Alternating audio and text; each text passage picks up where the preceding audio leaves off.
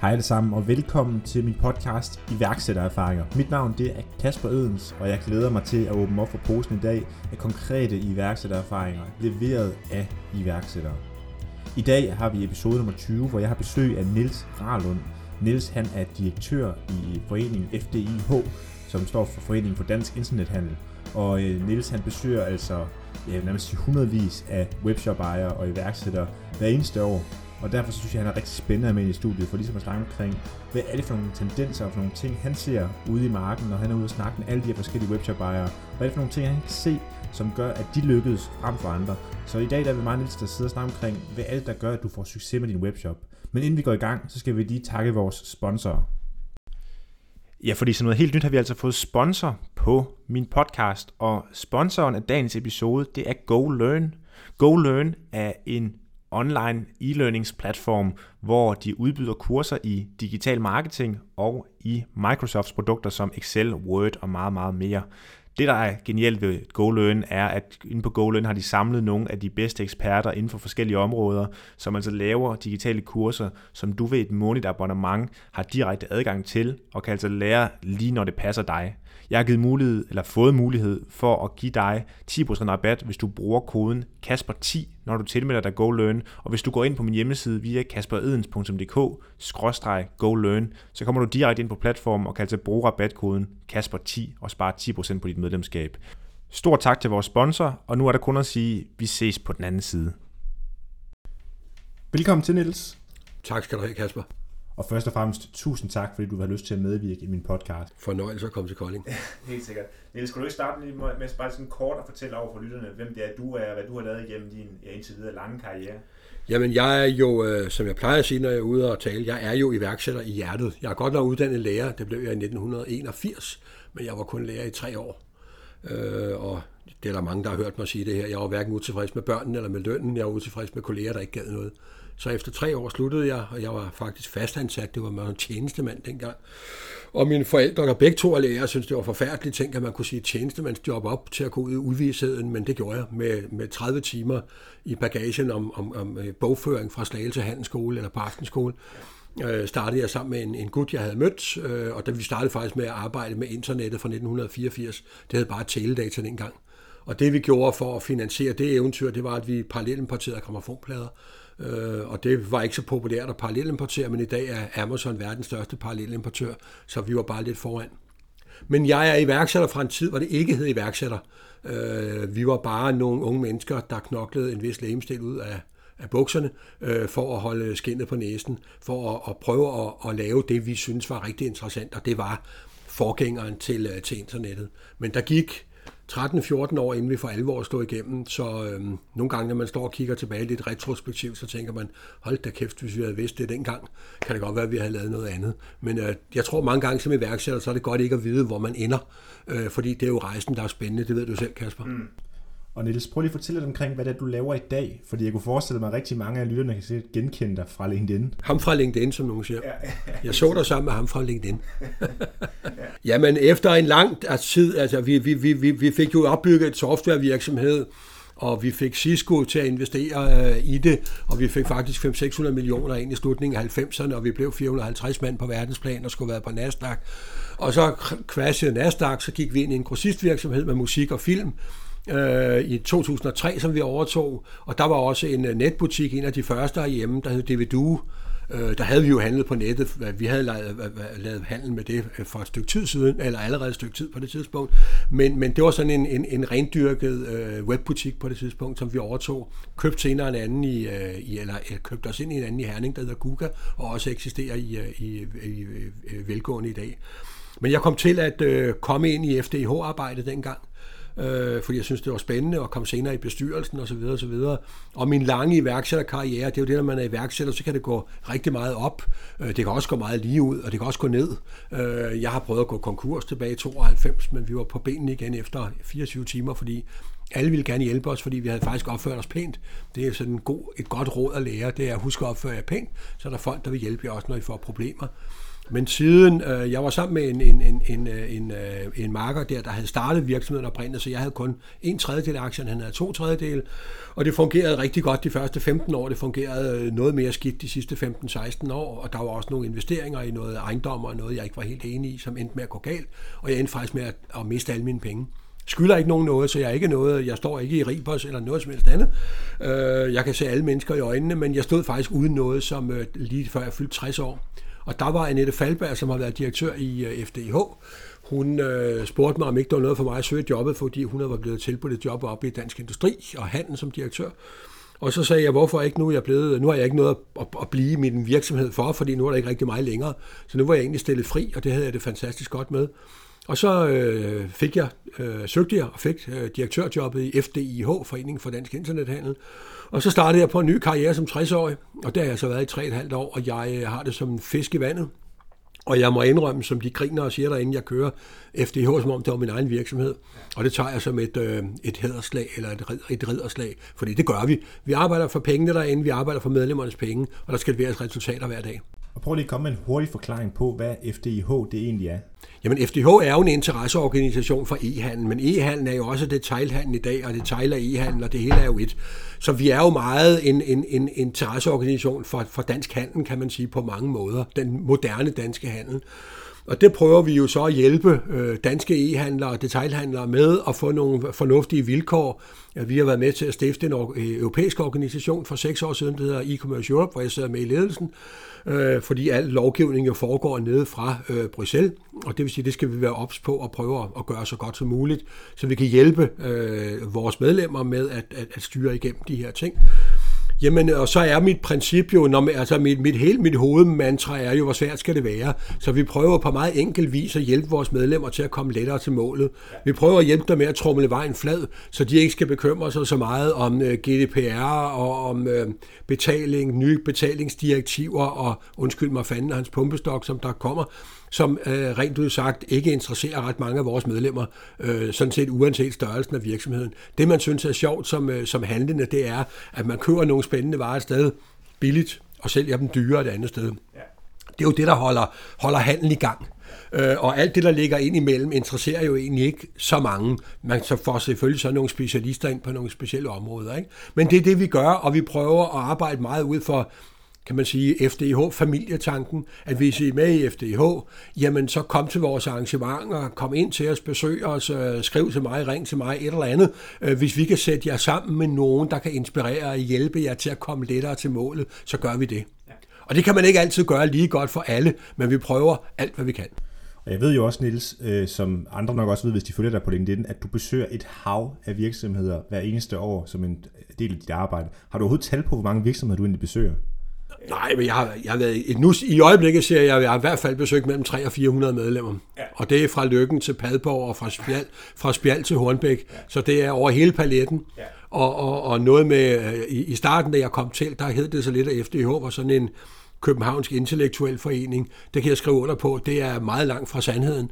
Ja. Øh, vi er, har faktisk en, en meget stor vækst i, i Jylland, og rigtig meget god e-handel bliver jo i dag drevet ud fra Jylland, og man kan jo se det. Har nu er det også anden gang, jeg besøger dig, Kasper. En ung mand på 25 år, med allerede med en kæmpe erfaring og en, og en dygtighed. Og det er jo, når jeg kommer ud og, og, og besøger, så er det jo fordi, at jeg elsker det som menneske, fordi jeg er interesseret i forretning, og jeg er interesseret i mennesker. Og så er det jo en gave at have fået sådan et arbejde, hvor man kan komme ud og se, hvor meget godt der sker rundt omkring i landet. Og så kan jeg være med til at bringe det tilbage til børsen, hvor vi sidder, og til Christiansborg, hvor vi sidder lige overfor. Fordi der er stadigvæk for få politikere og for få andre foreninger og så videre i the establishment, hvis vi skal tage det ord, der ved, hvad der egentlig foregår ude i kongeriget. Og det synes jeg er en glæde for mig at kunne medvirke til. Jeg synes, det er en rigtig god og fantastisk holdning at have til, ja, til, til det, som der nu er dit arbejde, Nils. Øh, og Niels, et, et spørgsmål, som jeg stiller alle mine gæster herinde, som jeg selvfølgelig også gerne vil have, du svarer på, det er omkring det her med at få salg i sin virksomhed første gang. Fordi det er altså en udfordring, som rigtig mange iværksættere sidder med derude. Hvad er dine tanker omkring det her med at få salg i sin virksomhed for første gang? Jeg skal lade være med at starte helt tilbage i 84, fordi der var der noget med at tage en gammeldags drejetelefon, og så sende et tilbud ud, og så vente i 14 dage på, at man eventuelt fik svar og ringe ud. Øh, der kan jeg sige, at det, der galt det, og det, der også gælder i dag, det er jo persistence, altså blive ved og blive ved og blive ved og blive ved. Men det, jeg normalt siger, også i en verden nu af e-handel, og hvor mange ting kan ligne hinanden i det, man går og sælger, det, der er vigtigst overhovedet, det er jo, at man i talesætter sine egne produkter på en anden måde end konkurrenternes. Det kan godt være, at man har produkter, og det kan være, om det er SEO, eller det er, eller det er hårprodukter, eller hvad pokker det er. Det kan godt være, at man har produkter, der er fuldstændig ens med, med de andres. Men man kan i tale sætte det sådan, at min virksomhed kommer til at fremstå fuldstændig anderledes end konkurrenten, og mine produkter kommer til at fremstå anderledes. Og hvis man kan det, så kan man også tage nogle andre priser for sine varer, øh, fordi at ellers, altså hvis alt bare er sammenligneligt, og det er det jo meget også i dag på nettet, så bliver det jo bare et pris, pris, pris spørgsmål, og det er sgu ikke særlig sjovt at beskæftige sig med. Og det synes jeg er den helt rigtige opfattelse at have e-handel, fordi hvis man kigger på e-handel, så er der jo enormt mange derude, der bare sidder og konkurrerer på pris hele tiden. Men det handler om at finde ud af, hvordan man kan skille sig ud fra de andre, så man tiltrækker en eller anden form for, for kunder øh, i sin øh, webshop frem for de andre.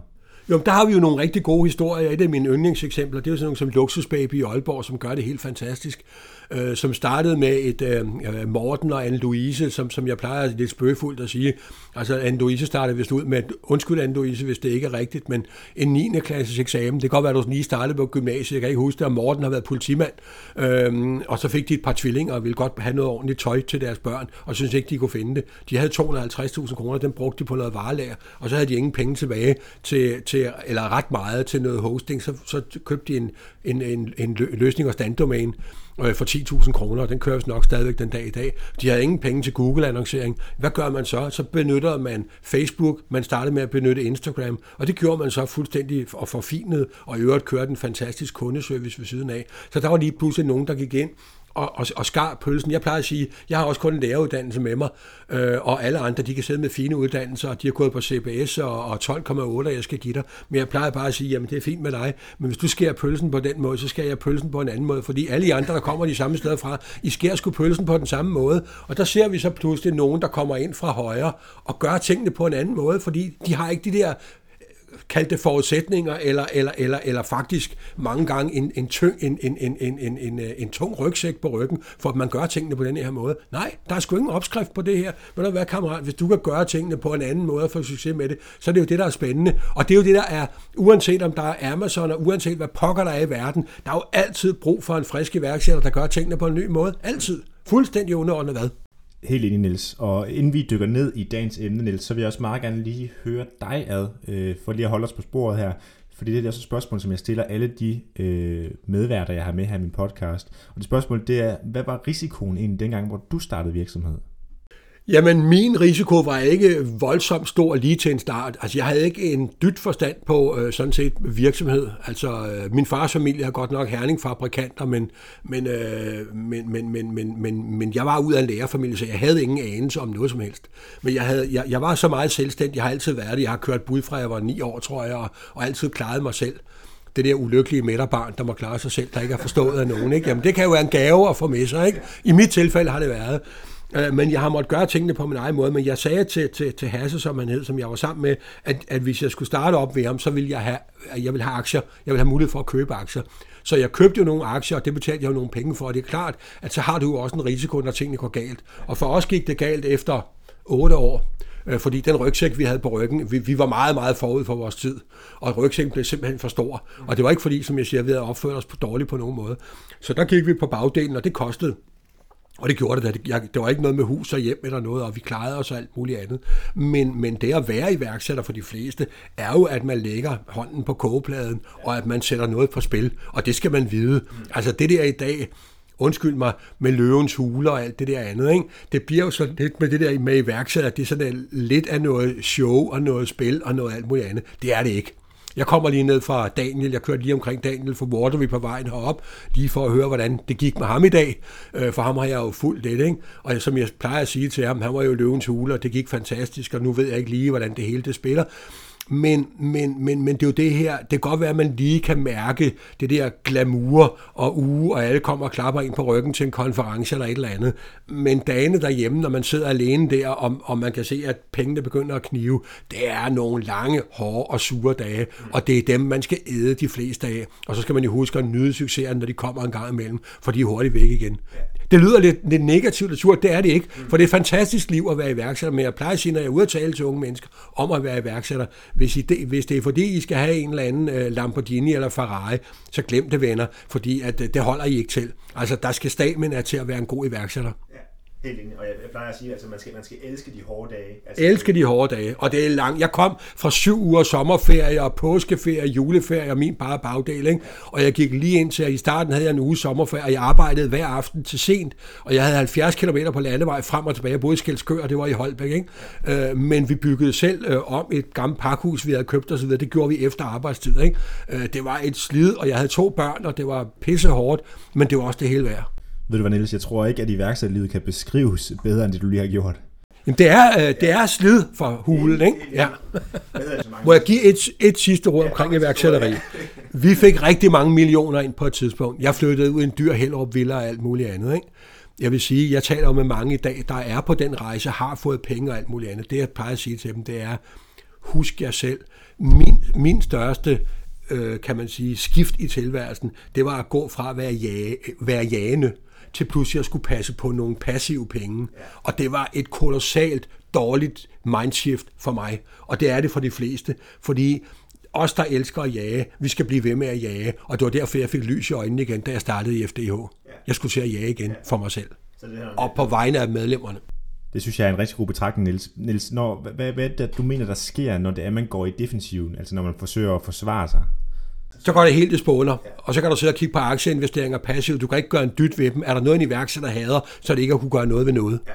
Og det er jo derfor, jeg nogle gange taler om Amazon, hvor jeg er lidt negativ. Det er jo fordi, hvis de pludselig lukker din konto, så kan du sidde og skrive med en chatbot i en måned. Du kan ikke gøre en dyt. Nej. Og hvis der er noget, en iværksætter hader, eller en forretningsmand hader, så er det ikke at kunne gøre noget ved sin situation. Helt enig. Undskyld. Helt enig, Nils, og øh, du skal ikke sige undskyld. Altså, så længe der er gode pointer, så er jeg bare glad. Altså, det tror jeg også, lytterne derude, de er. Nils, vi skal tilbage til emnet, som vi skal snakke om i dag, og det er altså, hvordan man får succes med e-handel. Og grunden til, at jeg synes, det er spændende at snakke med dig om, er jo fordi, at du beskæftiger dig med ja, alle øh, typer af e-handel. Altså, du sidder og snakker med bureauer, du snakker med webshops, du snakker omkring med logistikfirmaer, der sender pakkerne ud for webshops. Du snakker med alle de her forskellige aktører. Men jeg kunne tænke mig at starte med lige at spørge dig, Nils, hvad er e-handel for dig, og hvordan ser du, e-handel har udviklet sig gennem tiden? Jamen, jeg plejer jo at sige, at e-handel som begreb jo allerede er en anachronisme. Øh, fordi hvis du spørger unge mennesker i dag, hvornår der sidst e-handlet? E-handlet? Hvad for noget? Altså, øh, de, altså det er jo, hvornår jeg sidst trykket på min telefon og swipet en eller anden betaling igennem, ikke? Altså, jamen, jamen, det er jo sådan, det foregår i dag. Altså, øh, men, men, men lad det nu ligge, så, så kalder vi det det. Men, men, men, men, men e-handel i dag er jo, og det er jo, jeg har jo mange øh, sager omkring detail versus e-handel, og der er nogle af de der detaileksperter, der jagter mig voldsomt, fordi at øh, vi er roden til alt ondt og sådan noget. Øh, min holdning er jo, det er dem, der skal komme ind i kampen. Jeg har lige lagt et opslag på LinkedIn i dag med Interflora, der fik en fantastisk øh, mors dag i, i går, øh, fordi de er gået på nettet, og de har gjort det på den rigtige måde, de har gjort det begavet, og så kan man se lige pludselig, så møller folk ud for at hente buketter ude i, i, øh, i, øh, i de fysiske butikker osv. Og, og det ser vi jo mere og mere af. Dem, der ikke bare sidder og tror, at man kan lade tingene passere. Ja, der er jo nogen, der kommer til os, og så begynder de sådan nogle detaljeksperter og siger, de der analyser, I kommer med, de er nok lige høje nok, og de er alt muligt. Så siger ved I hvad, det er fint. Det, det, det, det går I bare og tror på, og det kan også godt være, at de er 5% for høje. Men ved I hvad, prøv lige selv at stikke fingrene i jorden og mærke, hvad det er for en udvikling, der er derude. Hvis I tror, I bare vil sidde tilbage og sige, at de der analyser, FDH laver, de viser ikke et retvisende billede. Det er fint med mig, men jeg kommer ikke at tørre øjnene på jer bagefter, for I skal selv ind i kampen. Og det synes jeg, det er, det er en helt rigtig betragtning af e-handel, fordi jeg husker tydeligt dengang, hvor jeg startede op med min første webshop, at der var det øh, på et tidspunkt, hvor øh, der var sådan en, hvad kan man sige, et brud i branchen, eller et brud i, i detailhandlen, hvor rigtig mange valgte enten at sige, jamen vi går på nettet, og vi satser på det, og så er der også rigtig mange, der valgte at sige, vi tror altså ikke på det, og så sidder de måske lidt tilbage nu og halder lidt efter, eller skal til at i gang med det, og så videre. Men det er, hvad der sådan skete førhen, altså det er tilbage i, jeg tror måske 2011, 12, 13 og så videre. Det må du rette mig, hvis jeg tager fejl, Niels. Men det, jeg godt til mig at vide, det er også i forhold til, hvad, hvad der sker på markedet nu. Altså nu kommer Amazon, nu ser vi rigtig mange af de her udlandske konkurrenter, som går ind og tager markedsandel i Danmark og osv. Hvordan ser vi på det i forhold til e-handel? Nu er det heldigvis et stykke tid siden, jeg har talt Amazon. Ja. Øh, det, jeg, det jeg egentlig taler mest om i dag, for jeg siger, jeg tror ikke på, at e-handel klinger ud forløbet. Og det er simpelthen fordi, at øh, den ligger lige ved siden af mig, min mobiltelefon. Det er på grund af mobiltelefonen. Det er fordi, vi kan se, at al, al e-handel rykker over på mobilen, og det går rasende stærkt i øjeblikket. Og når jeg har mit væsentligste købsinstrument ved mig, døgnet rundt, uanset om jeg er på ferie på Seychellerne eller, eller, eller på Tåsinge, øh, uanset om jeg er syg eller rask, uanset hvad jeg er. Jeg kan altid købe. Øh, så udvikler det sig bare med rivende hast i øjeblikket, og det er det, vi ser. Ja. Okay. Men det er et, et spørgsmål, som jeg godt kunne tænke mig at stille os, som jeg godt kunne tænke mig at vi lige ind på her, det er et spørgsmål, som jeg faktisk har fået fra flere af lytterne, øh, som de godt kunne tænke sig hjælp til, eller tænke sig en belysning omkring, og jeg tænker, du er nok den helt rette til at svare på det her spørgsmål. Og det er, hvis man sidder derude, og måske lige starter sin webshop, eller man vil gerne i gang med en webshop, hvad er det så, der er succeskriterier for, man, om man får succes eller man fejler? Hvad er det for nogle ting, du kan se i alle de webshops, du har besøgt, som er afgørende for, at man har fået succes? Og hvordan kan vores lyttere eventuelt lære det? Du ved godt, Kasper, det spørgsmål det er lettere at stille end at svare på, fordi man kan angribe det fra rigtig mange vinkler. Ikke? Ja. Altså det væsentlige, synes jeg i dag er, og der kan vi godt lige tage Amazon ind igen, det er uanset om man vælger for eksempel at gå en Amazon-vej, eller man går sig selv, øh, så skal man gøre det professionelt og benhårdt. Der er ikke noget venstrehåndsarbejde i dag. Altså, øh, altså også det der med, jeg tror lige, vi skal prøve de der Amazonas der, ikke? og så sætter vi en eller anden ung skolepnæk til at begynde at lægge noget på. Glem det, det er waste of money. Altså, det, det får du ikke noget ud af. Altså hvis du skal gøre det, så skal du gøre det rigtigt, og det koster penge, og det koster investeringer og slid og alt muligt andet. Og det gør det også, hvis du skal starte en webshop. Der er ikke noget, altså dengang vi andre startede, jamen der var der sådan noget, hold op, der blev skrevet en avisartikel om, der var kommet en ny webshop. Altså i dag, det er jo bare en af mæng i mængden, og, og, og, og, og, og, og så kommer der en ny ind, altså nu er det jo inden for, der er jo webshop inden for alle segmenter, så der er jo ikke noget, der er jo ikke noget blue ocean for en eller anden øh, demsedut, eller en eller anden, øh, hvad hedder det, øh, produktgruppe, som vi kan sige, den er slet ikke dækket i dag, det er jo stort set dækket. Men alligevel, som jeg siger, er der altid brug for en, der er altid en frisk mand, ikke? For lige at tage, har den kørt en lille smule af sporet, men lige for, at, for at tage Amazon igen. Ikke? Øhm, altså det, jeg er nervøs for ved Amazon, for lige at tage den vinkel på, ikke? det er jo, jeg ser, at de, i de lande, hvor de har et fuldt Prime-medlemskab, USA og Tyskland og England, at der tager de så stor en bid af hele grundmarkedet, kan man sige, for, for grundprodukter. Øhm, så der bliver ikke så meget til resten at dele. Og jeg plejer at sige, at vi kan altså ikke alle sammen leve af at sælge special øh, flue, øh, far, øh, hvad hedder sådan noget, øh, fluer til øretfiskeri i Gudenåen. Altså, vi kan ikke alle sammen leve af små specialistområder, og en har specialiseret sig i trackingudstyr, specielt til Himalaya eller sådan noget. Det, det, det er der sgu ikke så mange penge i. Så, så min bekymring der går på, at de store mastodonter tager for meget af hele bundmarkedet, så der bliver for let til andre at dele. Ikke?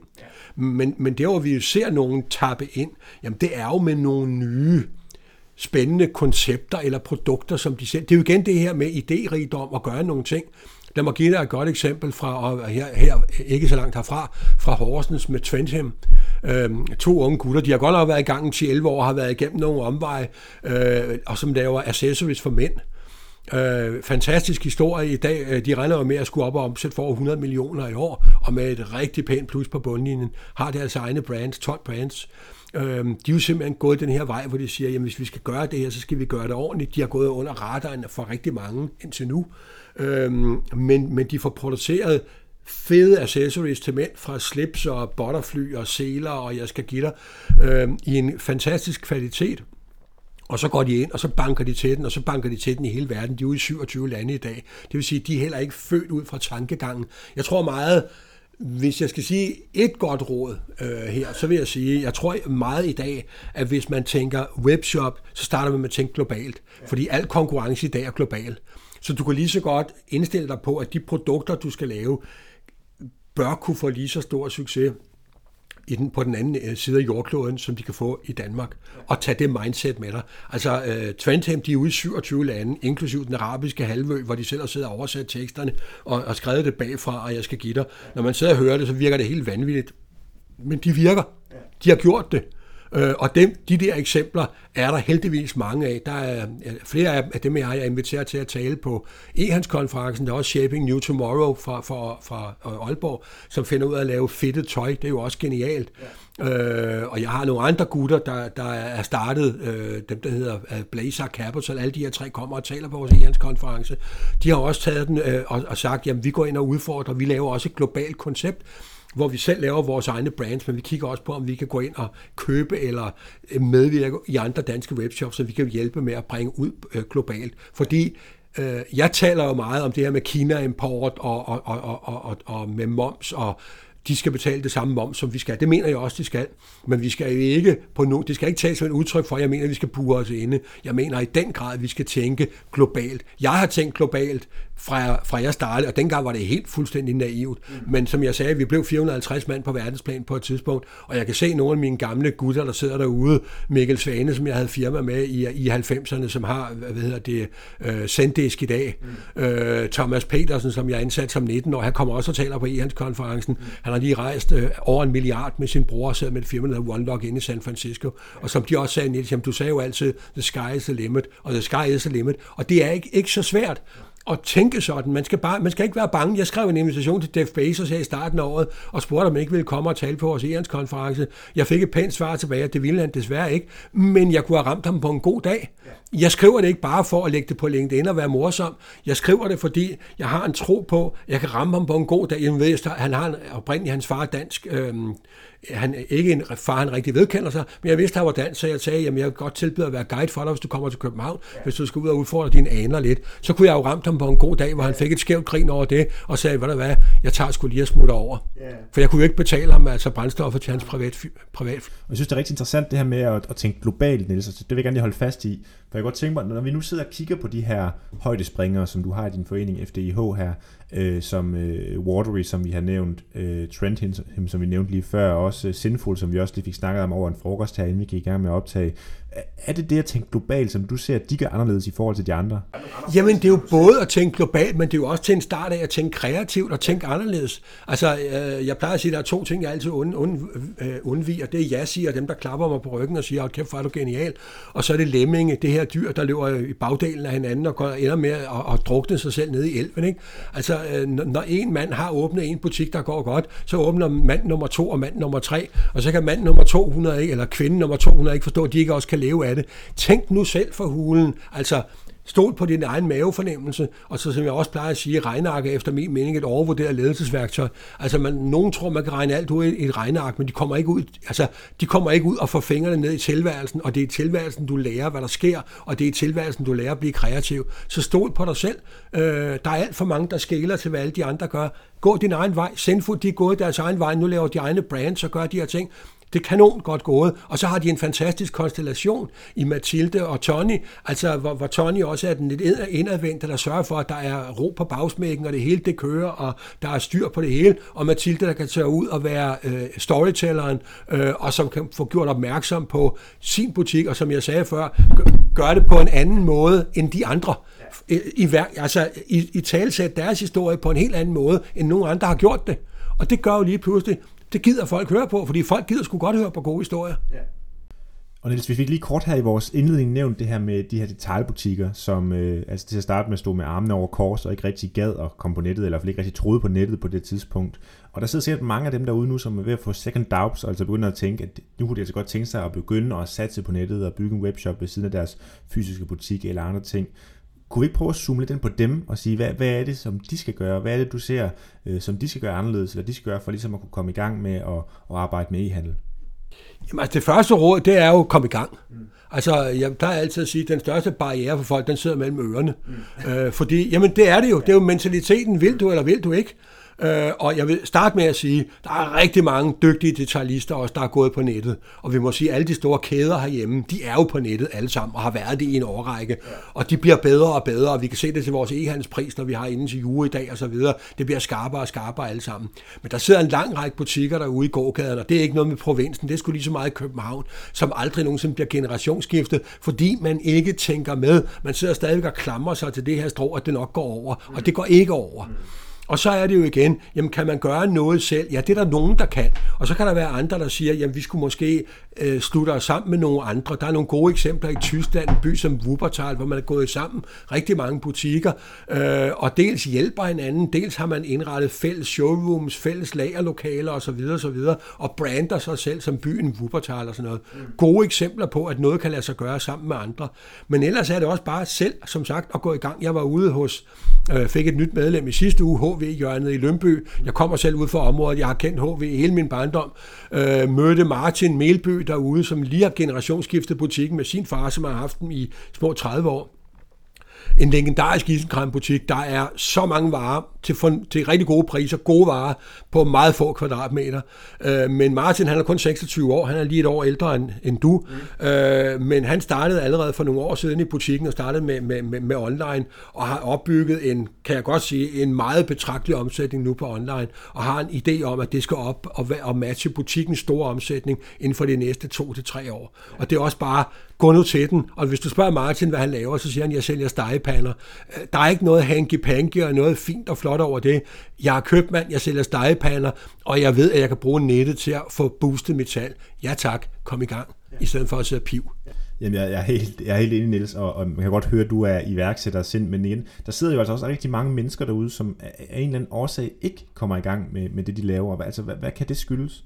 Jamen det er jo fordi, når du ligger derhjemme i sengen om aftenen og, og roder rundt og siger, hvordan går det, og hvordan kommer det til at gå, alt sammen med tilværelse, ikke? Jamen, jamen så tænker du, e han, nej, siger man så, det er kun noget for eksperter, og der man, skal jeg til højre eller venstre, eller lige ud, eller bagud, eller et eller andet, ikke?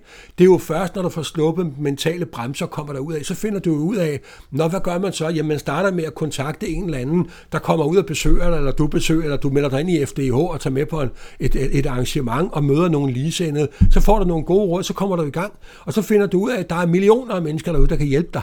Enten mod betaling eller gratis eller noget andet. Og det er ikke så svært, når man først kommer i gang. Det svære det er at tage skridtet og komme i gang.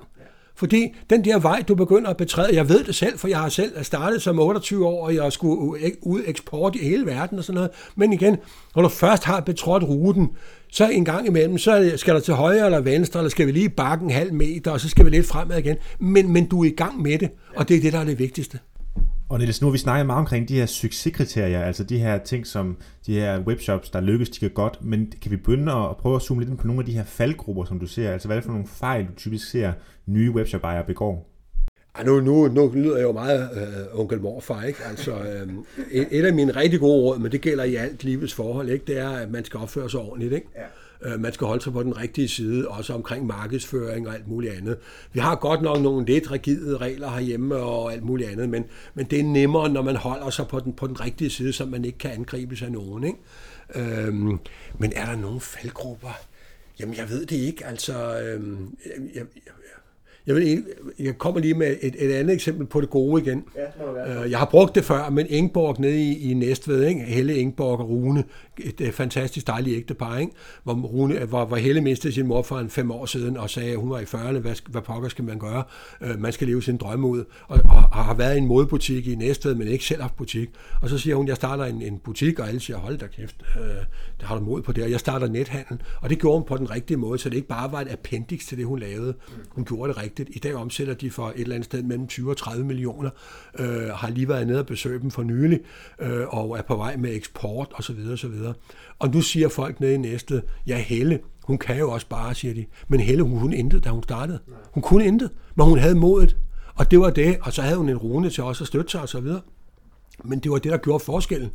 Øh, og nu synes de alle sammen, at Helle er eksperten, og hun kan bare. Og, og sådan er det jo tit med os mennesker. Vi, sidder, vi, vi, vi får en masse chancer, øh, og, og dem lader vi køre forbi os, ikke? og så er der nogen, nogen der hopper op, nogle friske unge mennesker, der, eller ældre mennesker, der hopper op på, på, på, på hesten på, undervejs, og når de så rider i mål, og de har succes, så sidder vi alle og siger, det var fanden så også, og det, og de kan også bare, og de har været heldige, og de har været, nej, de tog en chance, da den bød sig i livet, og så bed de til bolle. Helt sikkert. Har, har, du, har du andre, som, for jeg bliver meget nysgerrig, har du andre sådan bemærkelsesværdige historier, som, fordi du, du må opleve mange af Nej, men det, hvis vi tager detalj igen, ja. helt nede i det små, ja. jeg var oppe besøge Guldsmed Østergaard i Skive, som ja. også meldte sig ind, jamen altså stille og roligt, som, som han siger, jamen det startede vi da med for en del år siden, fordi at vi kan ikke kun leve af, af det opland, der er her i Skive. Så vi begynder at sælge vores produkter over hele landet, og i dag sælger de både almindelige smykker, de sælger dyre uger osv. osv. En butik, altså en webdel af det, der stille og roligt bygger sig op, to fastansatte på det, øh, der klarer de her ting. Ren fornøjelse at høre på, og igen, ikke så meget øh, bravaller ved det. Øh, selvfølgelig gør vi det, og det kører stille og roligt og kører mere og mere, men det ligger en god, solid bund under forretningen og nogle nye ekspansionsmuligheder for dem. Og lurer mig, Kulsmed Østergaard, han ligger, de er, jeg tror, de ligger der i 112 år i Skive. De ligger der sgu nok også om 100, øh, men jeg kan garantere dig for, at mange af de andre konkurrenter, der bare sidder og sover i timen, de ligger der ikke. Nej. Helt enig. Niels, jeg kunne godt tænke mig, at vi lige starter med at kigge ind i krystalkuglen, for ligesom at se på, hvor er det e-handel bevæger sig hen. Fordi nu, øh, og nu, det bliver du sikkert ikke glad for, øh, sådan som du snakker om Amazon, men jeg har jo eksempelvis en Alexa stående derhjemme. Men jeg kunne godt tænke mig sådan at høre dine ord på, hvor er det e-handel bevæger sig hen i din verden? Hvor ser du, hvad er det næste, der kommer til at ske? Jamen, inden jeg begynder at tale Alexa og sådan noget, så vil jeg bare sige, at, at det, der, det jeg jo er ked af som direktør i FDH, det er jo fordi, og jeg ved godt, det lyder lidt sådan, men, men jeg holder jo rigtig meget af alle vores medlemmer. Ja. Og, og, og det jeg må desværre jo må begynde at se, det er, at vi begynder jo at se nogle tendenser til, at der er jo no, altså i, i e-handlen, der er biggest beautiful. Mm. Og jo større du bliver, jo, jo mere kan du ligesom tage fra andre. Ikke? Mm. Og der er altså nogle af de her butikker, der vokser og får nogle gode brands, hvor, kunder, hvor de så begynder at sælge flere og flere produkter. Hvis først man er startet med en, to produktkategorier, og finder ud af, at man får en, en, en trofast produktskar, eller en trofast undskyld, kundeskare, så begynder man så flere og flere øh, hvad hedder det, varer ind, varegrupper ind, ikke? Øh, og, og så følger kunderne med der. Ikke? Mm. Og det går så ud over de butikker, der har sat så meget på kun en enkelt varegruppe. Og det piner mig, for jeg vil jo gerne ringe, når jeg ringer til alle, høre, at det går godt alle steder. Mm. Men det går ikke godt alle steder. Men det begynder at gå rigtig godt nogle steder. Og det er jo nok det udskillingsløb, jeg ser, at vi kommer igennem de næste 2, 3, 5 år. Ikke? At, at nogle af de mindre, der ikke, der ikke får, får, får sat sig stort nok og får gjort det godt nok, at de begynder at kunne, kunne lide nogle, nogle problemer. Mm. Øh, men generelt, hvor, hvor bærer e-handlen hen af? Jamen, der, der er jo to øh, ting, jeg synes er meget interessant i øjeblikket. Du nævnte selv den ene af dem, det er voice-teknologien. Det har jeg prædiket om de sidste par år, øh, fordi jeg var rigtig ked af, at det faktisk kun var Alexa og Amazon, der for alvor tordnede der ud af, mm. og der ikke rigtig var nogen danske butikker, der havde overhovedet havde taget det op. Når jeg var rundt og talte for direktioner af de største danske virksomheder, så anede direktørerne ikke, hvad det her var for noget overhovedet, og det bekymrede mig. Der kan jeg heldigvis se, at flere danske virksomheder er begyndt at tage den her teknologi til, så der bliver arbejdet på den på flere planer. Men det er klart, der har vi jo også vi, vi er jo ikke begunstiget af et stort sprogområde, så, så, så der har vi jo nogle, nogle problematikker. Den anden, det er naturligvis billedgenkendelse. Øh, jeg har været en lille smule skeptisk over for det, fordi når jeg har været til for eksempel noget øh, ShopTalk-konference i Las Vegas, stor konference med 8.000 mennesker og toptalere fra alle de store, og når jeg hørte om, øh, om billedgenkendelse og augmented reality og alt muligt andet fra Google, og det eneste eksempel, de kunne vise, det var, at de, vi kunne komme til at se, hvordan vores Weber-grill ville stå ude i baghaven. Ikke? Mm. Så har jeg da sådan lidt, ikke? Kan I ikke lige pakke sammen og være at spille vores tid? Ikke? Kom tilbage, når I har noget interessant. Ikke? Men der vil jeg sige, der synes jeg, at tingene er ved at flytte så meget. Ikke? Og specielt det her med, at man kan tage sit kamera og, og, og fotografere et par sko eller en trøje eller noget andet, og med det samme få, få, få, få eksempler op på, hvad jeg kan købe, hvor jeg kan købe, der bliver routet direkte og alt det der. Det der, det er noget, helt klart nogle voldsomme perspektiver i. Ja. Øhm, så, så det ser jeg nok som de største tendenser lige i øjeblikket. Men når du, kigger ud i fremtiden, er det så altid USA, vi kigger over imod og kigger på, hvad de gør? Nej, det er jo en sjov diskussion, Kasper. Den er jeg jo tit inde i, for der er rigtig mange, der siger til mig, Niels, hvorfor snakker du hele tiden Amazon, og hvorfor taler du ikke Kina og Alibaba? Og jeg har selv importeret fra Kina og været i Kina og fulgt med, og det er rigtig spændende. Altså, jeg, jeg anerkender fuldstændig, at hvis vi tager den teknologiske udvikling, jamen så fører Kina jo med lysår foran mange andre. Det gør de da. Men Problemet er bare, at, eller udfordringen er, at de ting, man gør i Kina, dem kan der jo aldrig overføre til det europæiske land eller til Danmark med GDPR-lovgivning og sådan noget. Altså vores jurist, øh, Tina Moral derinde, hun vil jo, ja, jeg tror, hun vil blive sygemeldt på stedet, hvis vi begyndte med sådan nogle ting her, ikke? fordi det overskrider jo alt.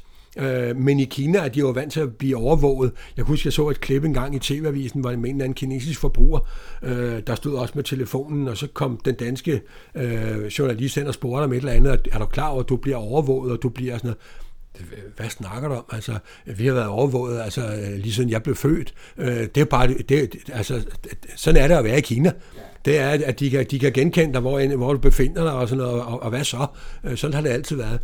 Det jeg siger, det er, at en Amazon med et Prime-koncept og så videre, det passer fuldstændig til herre for frikadelle i Danmark. Ikke?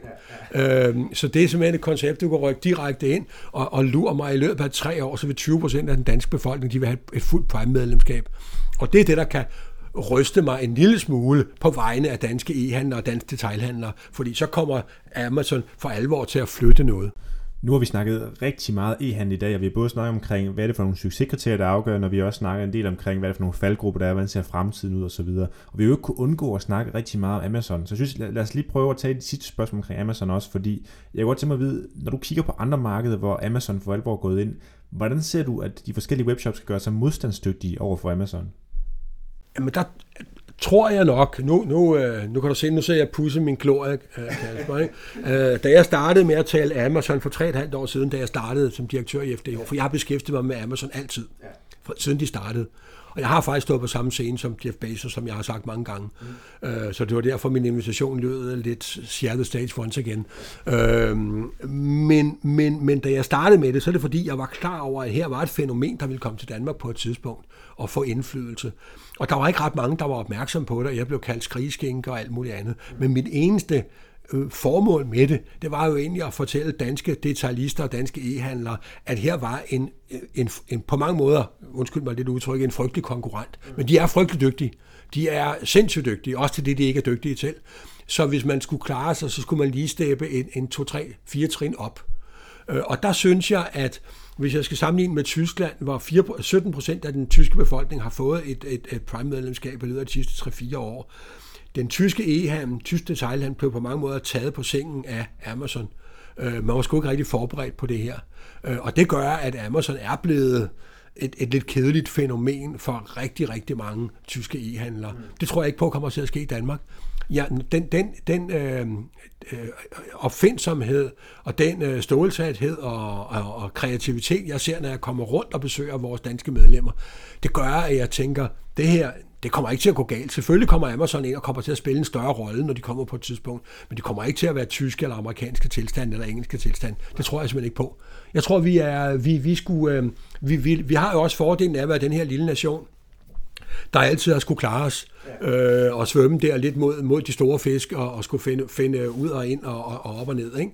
Øh, og det tror jeg, skulle, øh, det, det skal nok hjælpe os. Fornemt. Niels, øh, har du nogle afsluttende bemærkninger, du vil give til nuværende og fremtidige e-handlere, der sidder derude?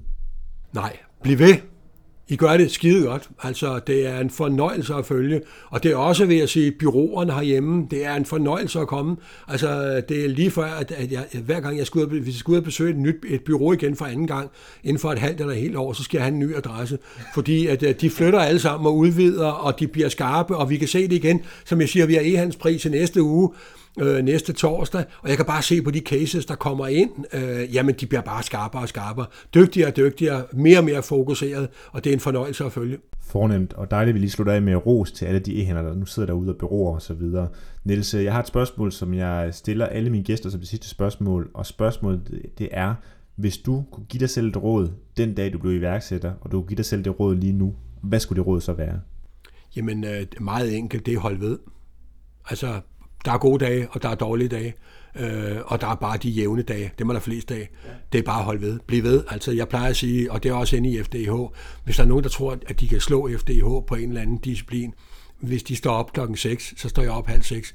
Hvis de står op klokken 5, så står jeg op, og så kan vi fortsætte. Øh, fordi at øh, hvis man vil klare sig, så er det bare om at små ærmerne op og blive ved. Så når alle det der, øh, undskyld mig, jeg ved godt, jeg er, modsat mange andre med fire dages uger, og vi skal helst arbejde mindre. Min, øh, min recept er, jeg tror, vi skal arbejde noget mere, og noget mere målrettet, og vi skal gå til, vi skal gå til makronerne, så skal vi nok klare os. Perfekt, Niels. Niels, hvis man nu gerne vil følge med i, hvad du laver øh, fremadrettet, hvor skal man så finde dig hen? Altså nu er jeg jo kun øh, på vej mod 64, så jeg håber jo, at jeg tager en 5-7 år mere i FDH. Øh, det er i hvert fald min plan lige i øjeblikket. Og så kan I selvfølgelig altid følge mig på LinkedIn. Øh, meget velkomne til. Jeg poster jo rigtig mange gange om ugen. Øh, forhåbentlig vedkommende for det meste. Jeg prøver i hvert fald at være det. Og jeg sørger for lige at linke i show notes til de steder, hvor man kan følge Niels. Og ellers vil jeg bare sige tusind tak, fordi du har medvirket i dagens episode. Det har været en sand fornøjelse. Velbekomme, Kasper. Fornøjelse på dig. Og dermed er vi altså færdige med dagens episode af iværksættererfaringer, hvor vi altså har virkelig fået belyst mange forskellige ting omkring iværksætterkulturen hjemme i Danmark, hvilket måske for jer som lyttere kan være rigtig, rigtig rart og godt, og måske også meget konkret, fordi så ved I altså, hvad man skal gøre, hvad man ikke skal gøre for at lykkes, og hvad man skal være opmærksom på i hvert fald. Husk på, at du også kan gå ind og følge med inde i vores Facebook-gruppe, der hedder Iværksættererfaringer Netværk, altså iværksætter-erfaringer mellemrum netværk. Her sidder vi og diskuterer forskellige konkrete problematikker inden for iværksætteri, og vi sidder også og snakker omkring, hvem den næste gæst i podcasten skal være, og meget, meget mere. Ellers skal du altid følge med på min hjemmeside, kasperedens.dk, hvor jeg altså også lægger blogindlæg op og andre ting inden for iværksætteri. Ellers så er der kun at sige, at vi ses igen på næste torsdag.